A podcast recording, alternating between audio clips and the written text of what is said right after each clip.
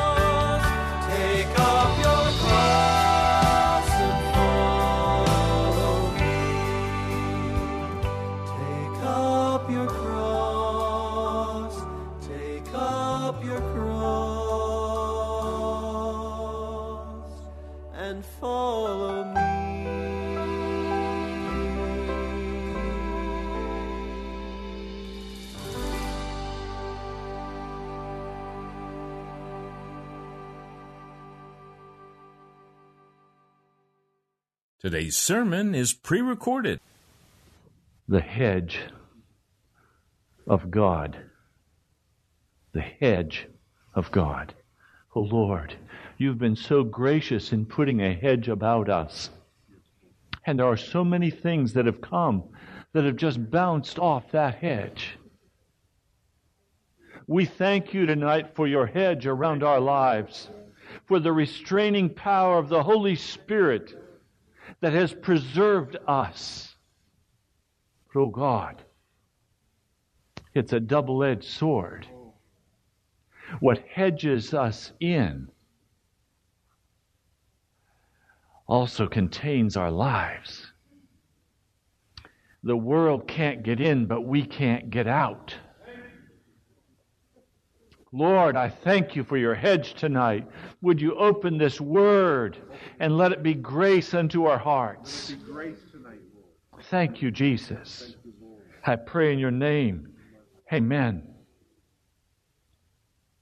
Job was a man who was sanctified. Job was a man who was holy. He was blameless. He walked before God and did not walk in sin. Now, one day, the angels came to present themselves before the Lord, and Satan came along. And the Lord said to him, Where have you come from? And Satan answered the Lord, From roaming through the earth and going back and forth in it. And the Lord said to him, Have you considered my servant Job?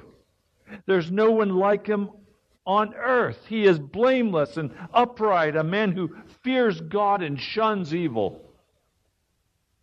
Ah, does, does Job fear God for nothing? Have you not put a hedge around him and his household and everything he has? You have blessed the work of his hands, so that his flocks and herds are spread throughout the land. But stretch out your hand and strike everything he has, and he will surely curse you to your face. Ah, so now we have the hedge. God did not say, Oh, no, I don't have a hedge around Job, because God had a hedge around Job. All of his prosperity was due not to his cunning as a livestock, as a livestock breeder. His, his skill was in walking blameless before God. And because he walked blameless before God, he prospered financially. And so Satan said, Let me touch his finances and let's see how he treats you, God. Oh, tonight, has God touched your finances? and how have you treated God? Well, he maintained his integrity before God. He did not curse God. He lost everything. He even lost all of his children. He lost his children. Everything was taken from Job. And we read this in verse 20, chapter 1, verse 20. At this, Job got up and tore his robes, shaved his head, fell to the ground in worship, and said, Naked I came from my mother's womb, naked I'll depart. The Lord gave, the Lord has taken away. May the name of the Lord be praised. And in all of this, Job did not sin by charging God with wrongdoing. This was a righteous man. He didn't walk in rebellion against God. He did not walk in sin. He was sanctified, holy, completely. And God had the hedge around him. And at Satan's insistence, God dropped the hedge and everything was destroyed. And all he did was worship the Lord God of heaven. He praised the name of Jesus. This was not a rice Christian. This was not someone who was following God for what he could get out of God.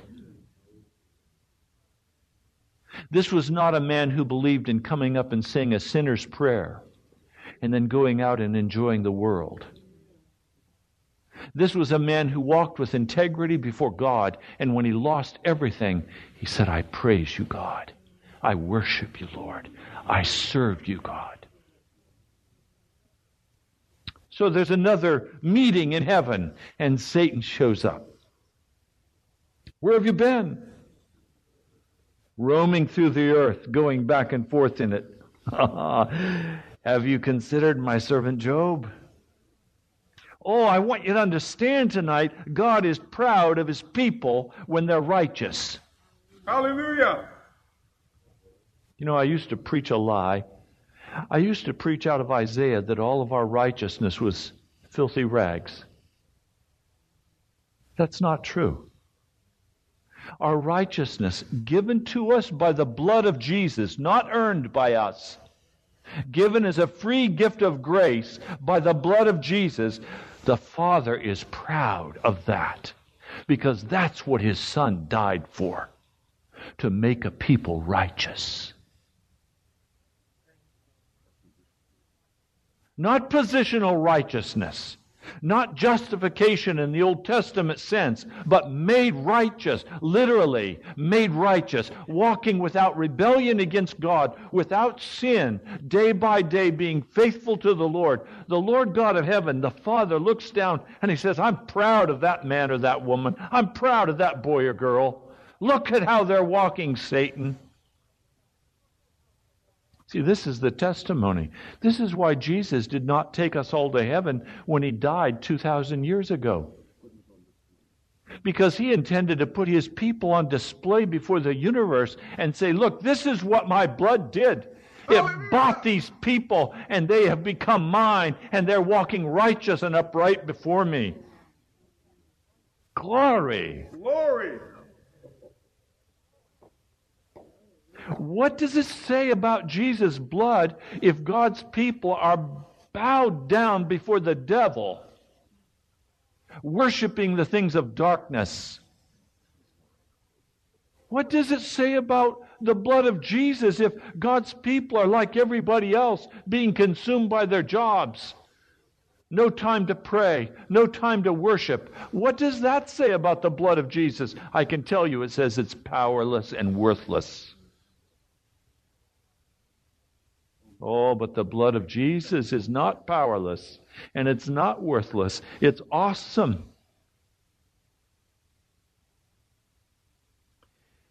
Have you considered my servant Job? There is no one like him on the earth. He is blameless and upright, a man who fears God and shuns evil, and he still maintains his integrity or his righteousness though you incited me against him to ruin him without any reason. You said he would curse me. I took away the hedge. He lost everything, including his children, and he did not curse me. He praises me. Satan replies, skin for skin. Skin for skin. A man will give all he has for his own life. Stretch out your hand and strike his flesh and bones, and he will curse you to your face. And the Lord said to Satan, Very well, then, he's in your hands, but spare his life. Now, I don't know about you, but it puts tear in my heart to think that decisions are being made about my life in a meeting that I have no power to influence. Where God is talking with someone about you or me. And decisions are being made about taking away all your finances. Decisions are being made about taking all that you treasure, taking your children taking your health. in order that you might be on display before the universe to glorify the name of the Lord God of heaven. Oh, I tell you, this is not a prosperity gospel that Job knows. I mean, there's no gold falling from the ceiling for Job. All that's falling from the ceiling for Job is his family's being crushed and destroyed. So Satan went out from the presence of the Lord and afflicted Job with painful sores from the soles of his feet to the top of his head. And Job took a piece of broken pottery and scraped himself with it as he sat in the ashes, probably to dig out the maggots. His wife said to him, are you still holding on to your integrity, your sanctification? Are you still holding on to your sanctification? Curse God and die. He replied, You're talking like a foolish woman. Shall we accept good from God and not trouble? In all of this, Job did not sin in what he said. But now I want to show you tonight the pain of the hedge of God. The pain of the hedge of God. Job's friends come These were not quick hospital visits. They sat on the ground for seven days and did not say one word. They just sat and sympathized and wept with him for a week. Oh, that we could keep our mouths shut for 20 minutes.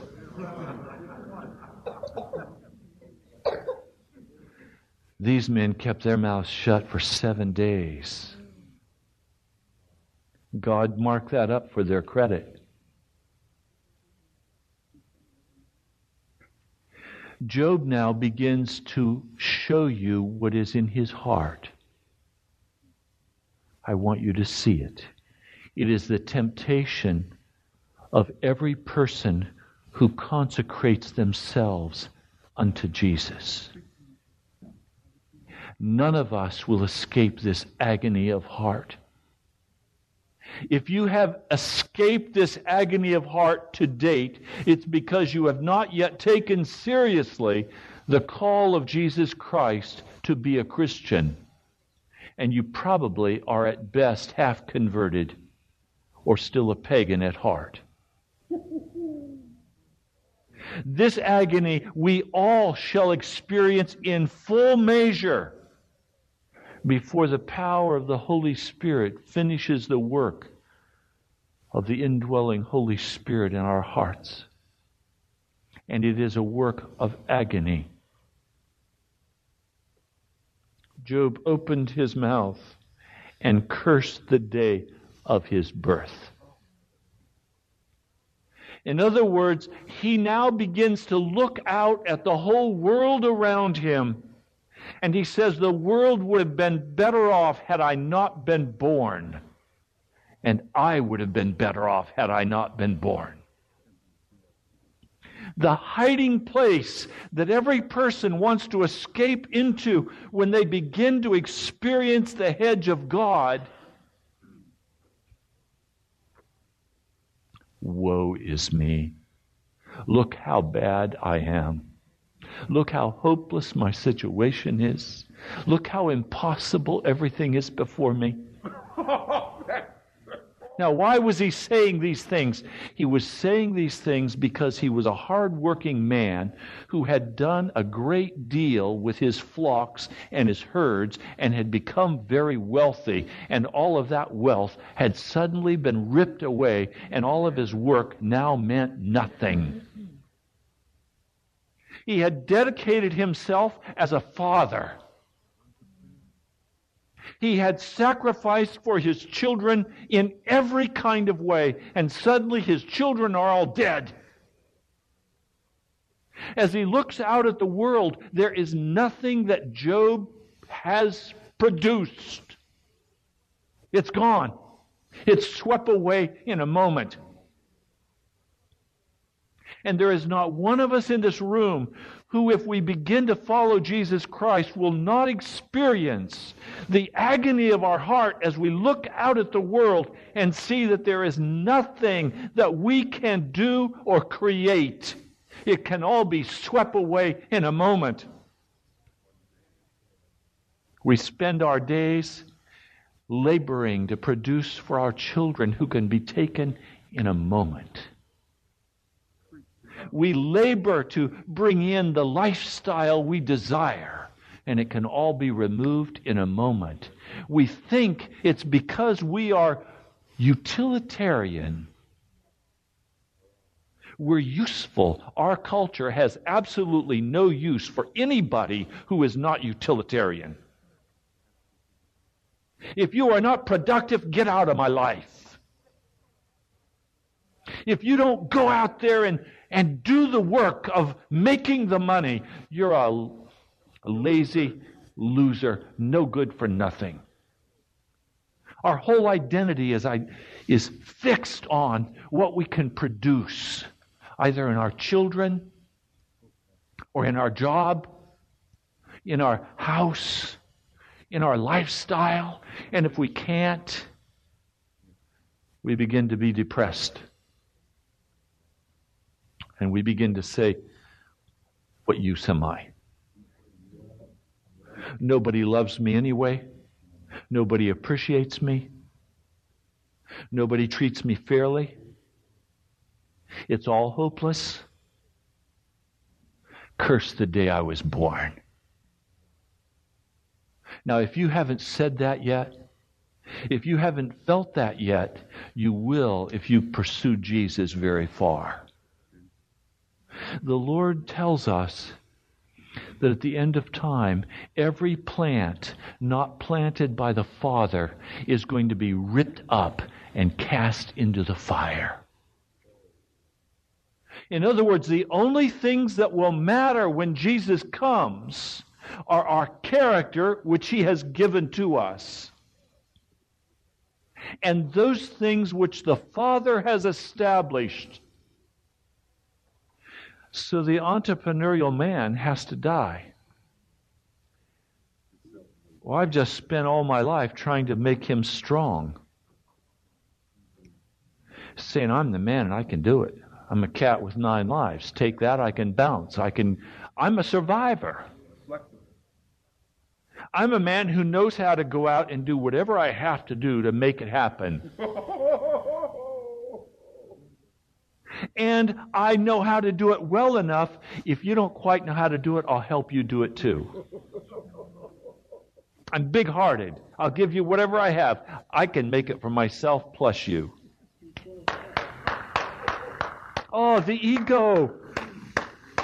And when we begin to face the reality that we are not the man of the hour, oh, we have to begin to face then the hedge of God. The hedge of God about us. See, I always wanted the hedge of God to protect me from the devil, but I didn't want the hedge of God to keep me from doing what I want to do. I didn't want the hedge of God to restrain me from being the successful pastor. I didn't want God to stand in my way and say, I'm sorry, Ray, I can't let you succeed. Well, why not, God? I've given everything I have to you. Can't you make me succeed? That's what Job had done. Job had given everything to God. When God took away everything, all he said is, I worship you, O God. I bow before you and I worship you. And then he turns inward and says, Curse the day I was born. Oh, this hedge of God,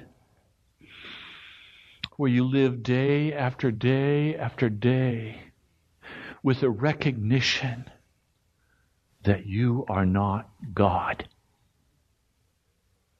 I don't know of any greater pain to the human heart than to have to face the reality that I am not God.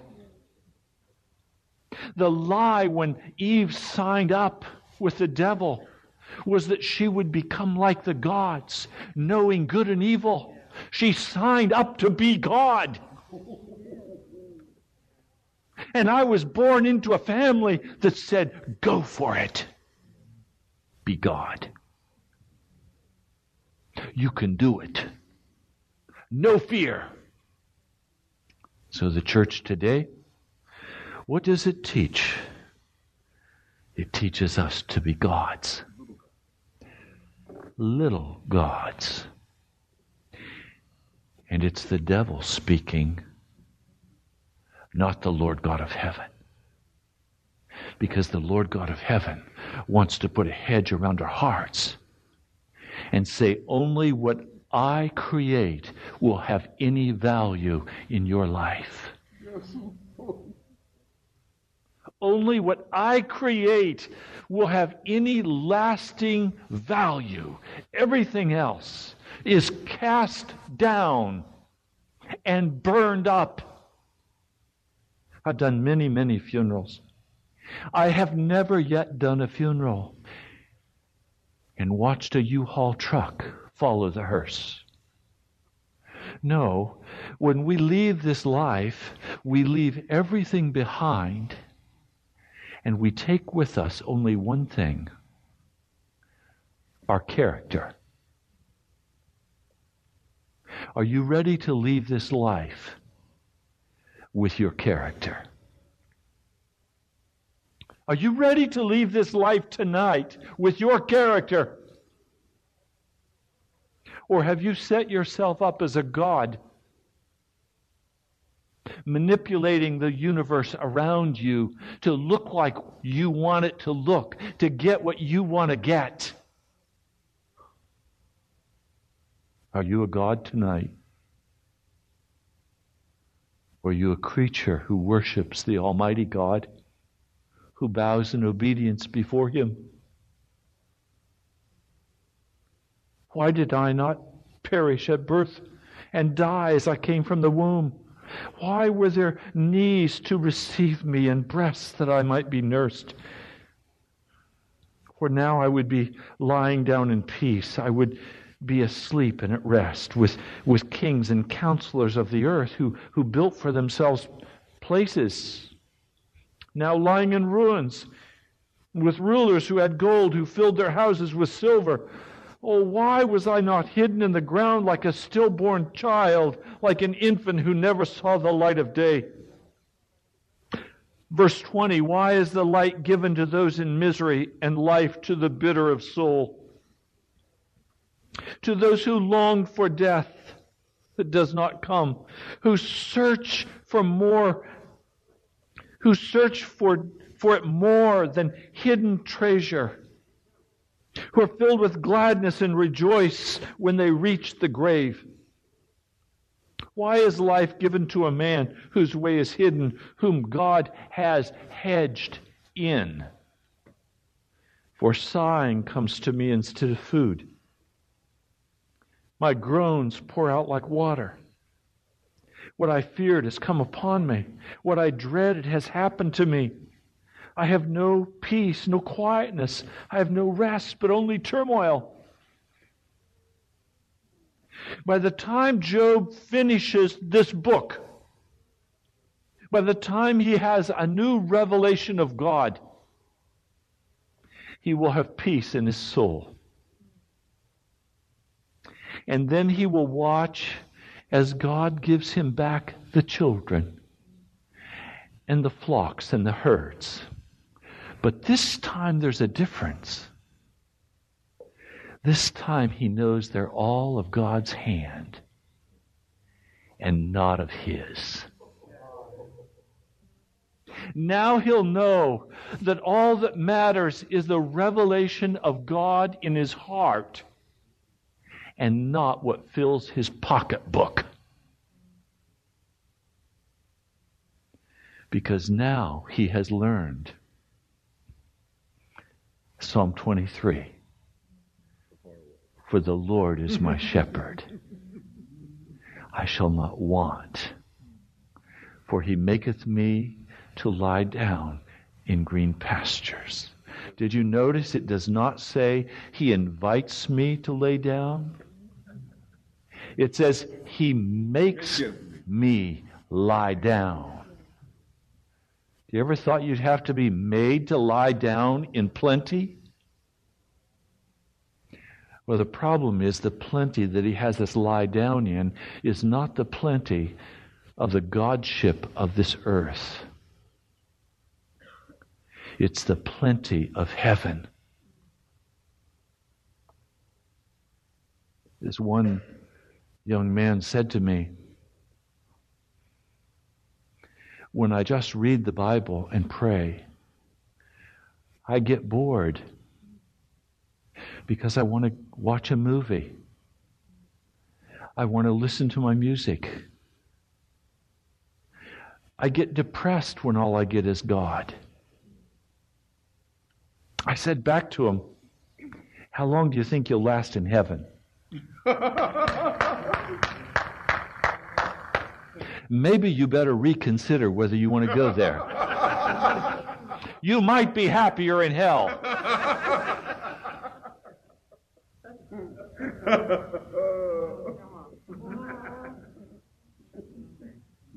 Is Jesus really enough? Or do we have to have our lifestyle and our kids and our respect And do we have to have our dreams of success? Do we have to have our food and our clothing? Do we have to have all of those things that we as gods like to create for ourselves? Or is Jesus enough? And are you willing to trust Him regardless of the consequences? Well, Jesus was very plain in Luke, the ninth chapter. In verse 23, he said, If anyone would come after me, he must deny himself and take up his cross daily. What is it that Jesus is asking us to deny ourselves of? I believe he's asking us to deny ourselves of being gods. I believe he's asking us to enter into the suffering of knowing that we are not gods that we are not the creators, that we are subject under the authority of Almighty God. Now, any man or any woman who decides to live that way must suffer the agony of being hedged in by God. Oh, and this becomes very practical. I sit down to eat my pizza. Three or four slices are more than adequate. But I want to eat the whole pizza. So I don't even think about it. I just jam in the whole pizza. And pretty soon I begin to look like a pizza. And feel like one and act like one. I roll hither and yon. I am God. Or we can have that overtime at work. Or, even worse, they're not going to pay me for the overtime. I just know I have to get these projects done if I want to get that advancement. And so the carrot is there, and the stick is there of the devil. Jesus didn't tell me to do that. He told me to go home and be with my family and my kids. But I'll stay because I'm good and my identity is in my job. And I want the boss's approval. Never mind, I don't need Jesus' approval as much as the boss's. Or things begin to go on at work, unclean things. What do I say? Do we just laugh with the crowd? Tell a dirty joke back? How do we live? The kids go out to play, and somebody has some hot hip hop going. Does the Christian boy or girl start to dance to it? Or do they say, that's not Jesus music? I'm not going to dance to that. You see, we've taught our kids how to dance to the devil's tune. And then wondered when they get big, why do they love the devil? We love our kids to dance because it's cute. We want to dress them up in the sexy little outfits and pretend that it's okay. And then when they grow up, we're surprised because they choose the darkness. But they've been trained to choose the darkness and not the light. And our young people grow up and wear very sexually explicit clothes, and they want to wear their pants down hanging around their hips because that's the way the world wears it. And we're, we're saying, what's going to become of you? Or do we just keep our mouths shut? Let the kids go. Someday they'll, they'll learn. Oh, will they? When they're in hell? All of you who are parents are gatekeepers at the house of the Lord. Don't let your kids go out dressed like pimps or prostitutes. Don't let your kids engage in activities that are going to lead them to hell. Put a guard at the door and say, No. My kids aren't going to do that because I'm raising these kids to be followers of Jesus. Most kids, by the time they're teenagers, have already viewed thousands upon thousands of murders. And then when they take a gun and shoot somebody like it was nothing, we say, How is it possible that this kid could just take a gun and shoot somebody? Was it maybe they've been watching in your living room for years? They've been trained in the video games how to operate guns, and they've been taught how to live like the world. I mean, come on, we can talk tonight about wonderful hedge of God that's about us, but let's talk about where the hedge of God really is and where it's not. In the way we dress, the way we act, the values we hold. Are we seeking after Jesus Christ? And do we recognize that we're not gods? And that we have to be responsible before Jesus? Take up our cross, deny ourselves, follow Him. Now, if you go with me to the book of Hebrews, Hebrews, the fifth chapter, let me begin reading with verse 7. During the days of Jesus' life on earth, he offered up prayers and petitions with loud cries and tears to the one who could save him from death. And he was heard because of his reverent submission. Now, let me get right to the heart of what the Lord has said to me. My wife has said to me, Ray, you seem so down tonight. What's happening? And I have said to her, I wish I'd never been born. And she says, Ray, why would you say such a thing? And I've said to her, because no matter how hard I try, I can't do anything for God. You know the agony of not being able to do anything for anybody that matters? Not being able to do anything for anybody that matters. Caged in. Now, please, we're calling it a hedge, but in my heart, it's been a cage. Caged in unable to break out of that cage and do for anybody what I want to do in my God heart. This was Job's issue. This was what Job was so miserable about, and this is what I've been so miserable about.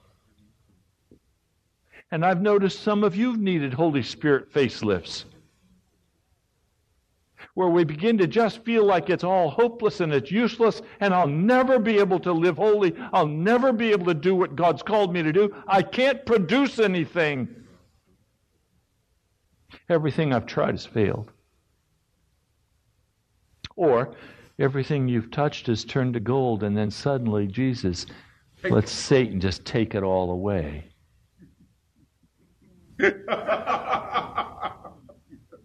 you see, God designed this hedge around us for protection from the devil. But he also designed the hedge to keep us hedged in. Because he wants us to know that our deliverance is in the blood of Jesus. And even Jesus agonized in this hedged in place. He cried out with a loud voice. It was so painful to him. You see, he had been God forever. He never knew anything but being God. That's who Jesus was. He was God.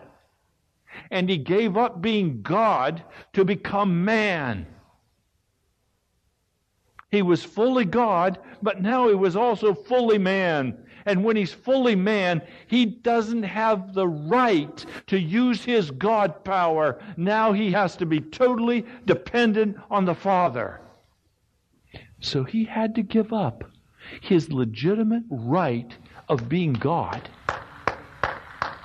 and be hedged in in a very painful, agonizing place where all he could do was cry out to the Father and ask the Father to deliver him. And the Father said no. And Jesus submitted. Now, in the place of agony in my heart, I am only finding rest in one place submission to God. Submission to God.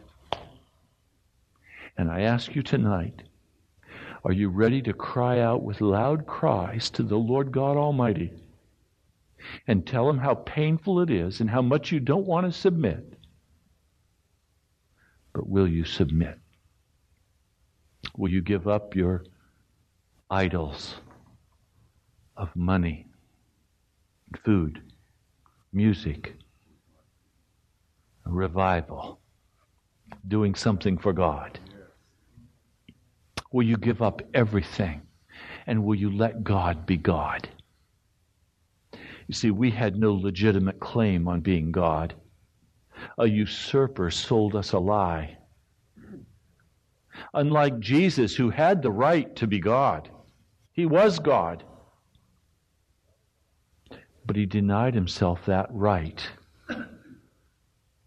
and became like a man unto death. Although he was a son, he learned obedience from what he suffered.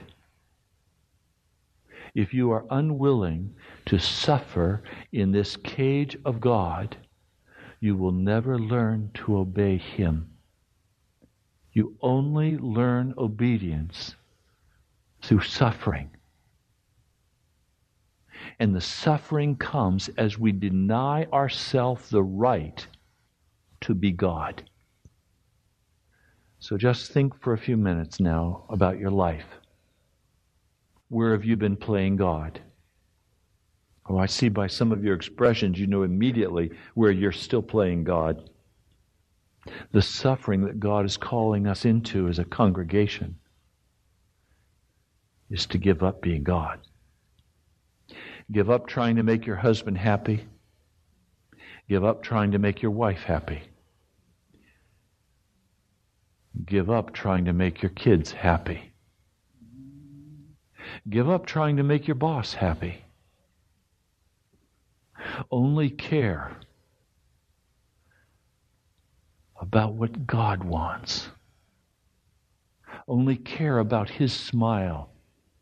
Only care about His approval. Oh, but if I do that, I'm going to lose this relationship. If I do that, I won't have the right to go shopping and buy what I want. Yeah, that's right. I won't have the right to take any job I want to take. That's right. Well, I'm responsible. Oh, hi, God.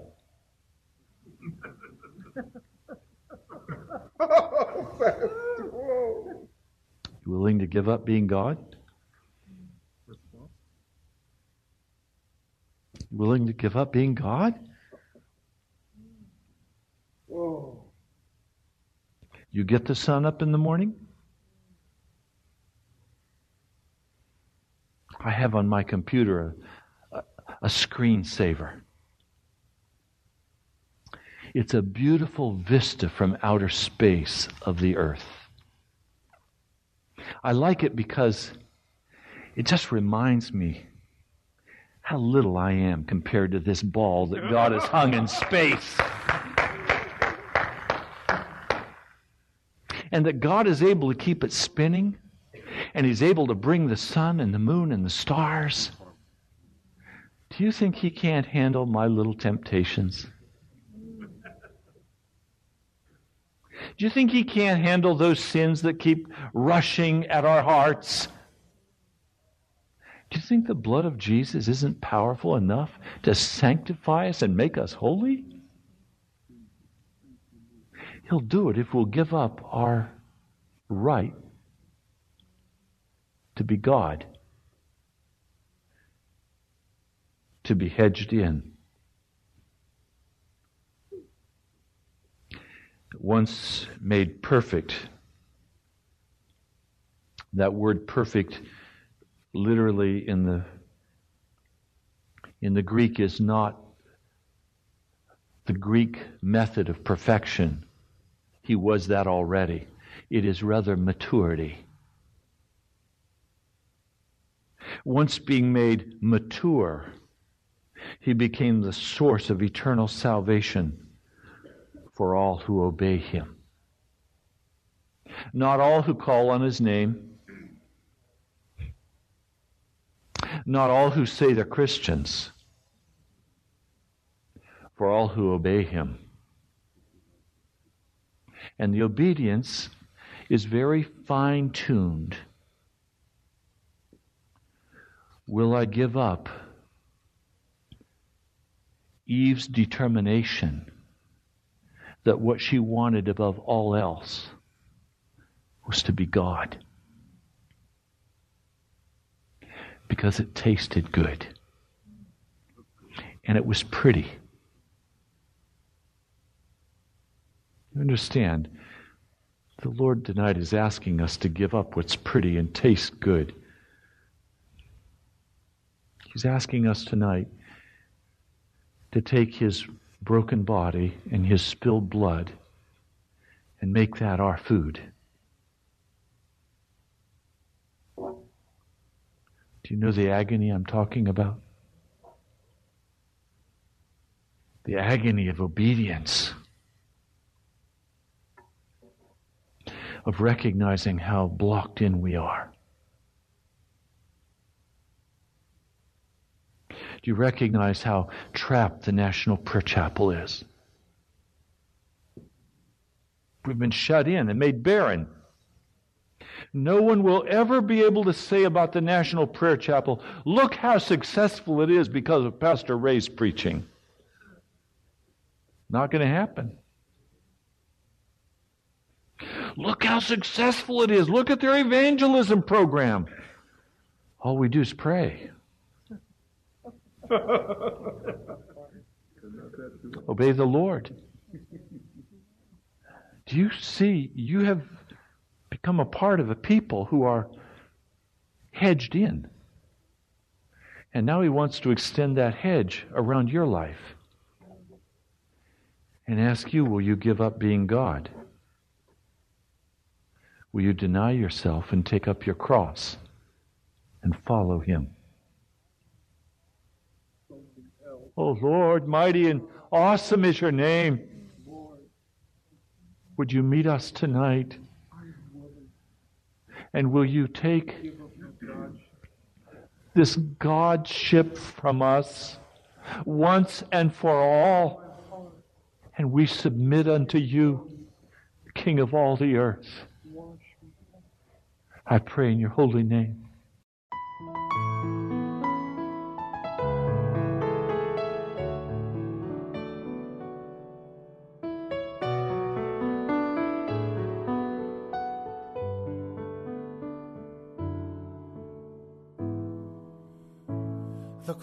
Cross upon which Jesus died is a shelter in which we can hide. And His grace so free is sufficient for me.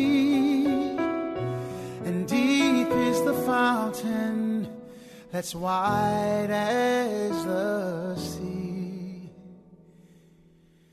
There's room at the cross for you.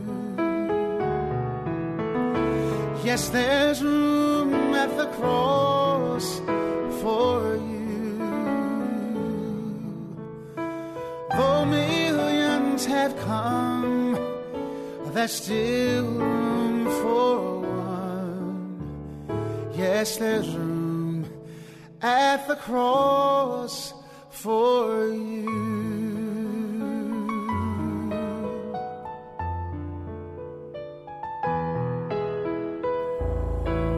Though millions have found him a friend and have turned from their old life of sin. Still, the Savior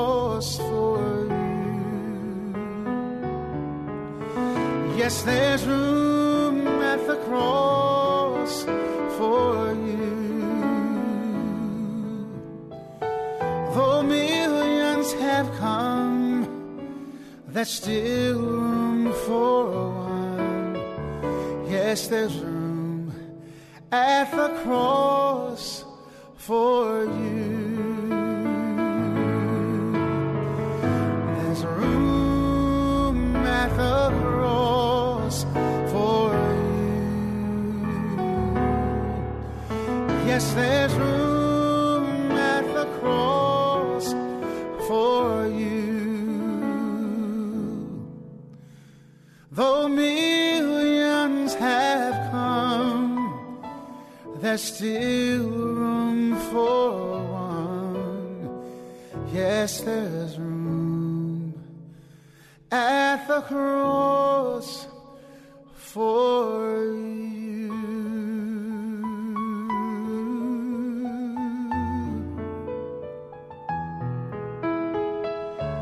There's room at the cross,